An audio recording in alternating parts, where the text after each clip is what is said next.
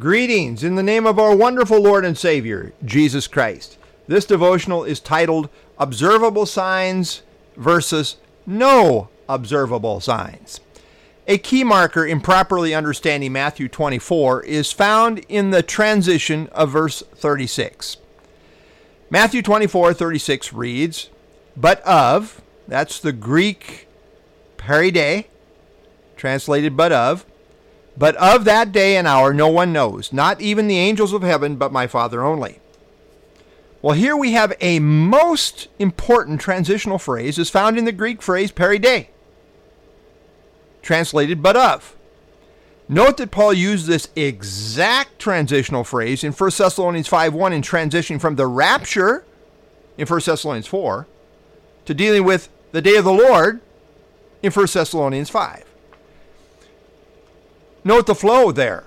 In 1 Thessalonians 4 13 through 18, the subject is the rapture. Then we have the transition in 1 Thessalonians 5 1. Transition, peride, translated but concerning, followed by the subject in 1 Thessalonians 5 2 through 4, the subject of the day of the Lord judgment. So, rapture, transition, change of subject to the day of the Lord. Consistently, when this phrase peride is used, it denotes a transition from one subject to another, albeit often a related subject. This point cannot be overlooked. Peride typically communicates a change in subject matter. Paul constantly used it this way throughout 1 Corinthians. This is a quote from Robert Thomas. Quote, Peride is a frequent device for introducing a change from one subject to another phase of the same subject or from one subject to another. End quote. Thus, this phrase, peride, is a major transitional marker which signals that the coming mentioned in Matthew 24:37 is a different phase of Christ's coming, that is the pre-tribulation rapture, than that which is referenced earlier in Matthew 24, 27 through 31, that is the post-tribulation second coming. The special term for Christ's coming is the Greek word parousia. It simply means presence. It is found four times in Matthew 24 in verses 3, 27, 37, and 39. It is used twice in reference to Christ's post tribulation coming, as seen in verses 3 and 27, and twice in reference to his pre tribulation coming, as seen in verses 37 and 39. However, note the distinctive transition peride as found in verse 36. The New uh, King James and the New American Standard both translate peride as but of, and the Holman Christian Study Bible translates it as now concerning. So here's the outline. Matthew 24, 29 through 35, the subject is Christ's post tribulation coming. And then we have the transition in verse 36, peride, followed by the subject of Christ's pre tribulation coming in Matthew 24, 37 through 44. John F. Hart says When peride stands at the very beginning of a sentence, as it does here, it marks a new section of thought that reaches back to the previous material, often to resume an unanswered or unspoken question. Although peride introduces a slightly new subject at 1 Thessalonians 5 1, it carries on the discussion of future things brought out in 4 13 through 18. This identical perspective is true with the peride of Matthew 24 36. In Matthew 24, Jesus transitions from what the disciples can know, 24 4 through 35, to what they cannot know, 24 36 through 44, about the day of the Lord, pre tribulation rapture. End quote. John F. Hart. Matthew 24 4 through 35 deals with the day of the Lord events that climax in the second coming. These events relate to the fulfillment of the 70th week of Daniel, as seen in the fact that Jesus connects them with Daniel's prophecy in Matthew 24:15. Israel is the central player in this context. The entire section of Matthew 24, 4 through 35 deals with observable signs related to Israel, and by them, how one will be able to know the nearness of Christ's second coming. Note that whole section is related to observable signs. Verse 15, when you see the abomination of desolation spoken of by Daniel. Verse 21, then there will be great tribulation, such as not been. Verse 32, but puts forth leaves, you know summer is near. Verse 33 When you see all these things, know that it is near at the doors. Within the context of the day of the Lord, also known as the 70th week of Daniel, there will be all kinds of signs indicating the nearness of the Lord's return. It will not be hidden. These clear signs will make the second coming very predictable.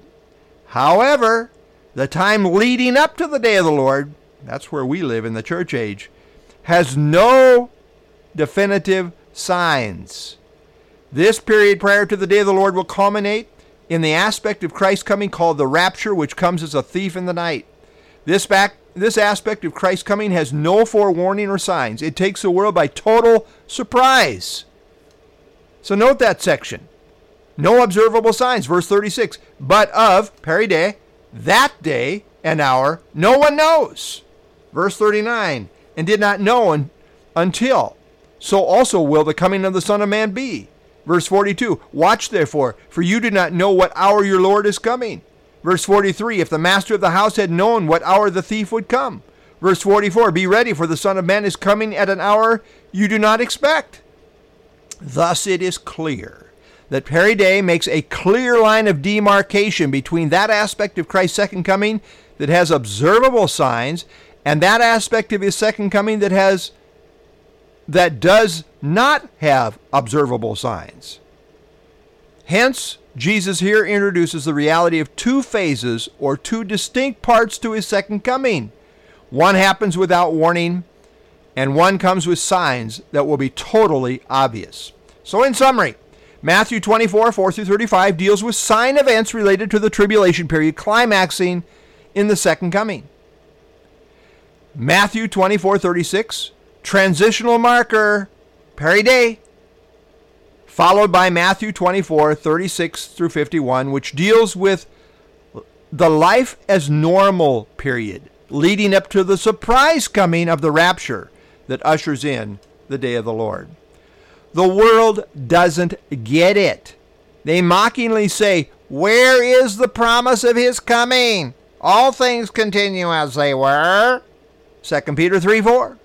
They don't understand that no overt observable signs is because we are living in the age of grace, where God in patience is not willing that any should perish, but that all should come to repentance. 2 Peter 3 9.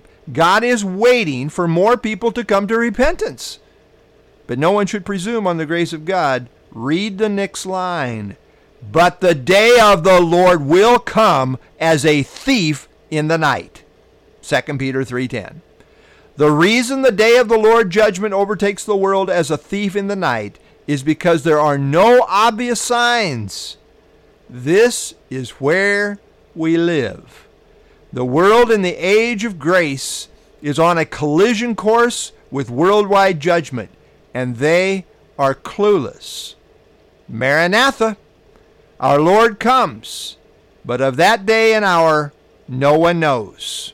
Live ready, perhaps today. Lord, indeed, may we all be found uh, watching and ready if you should come today. We've been clearly told and taught that, uh, Lord, you are going to come as a thief in the night uh, when the world is not expecting it at all. That's the first phase of your, your second coming, the rapture. And uh, that's where we are.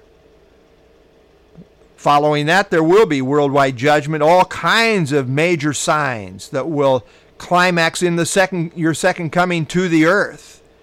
But there's a distinction here between those two.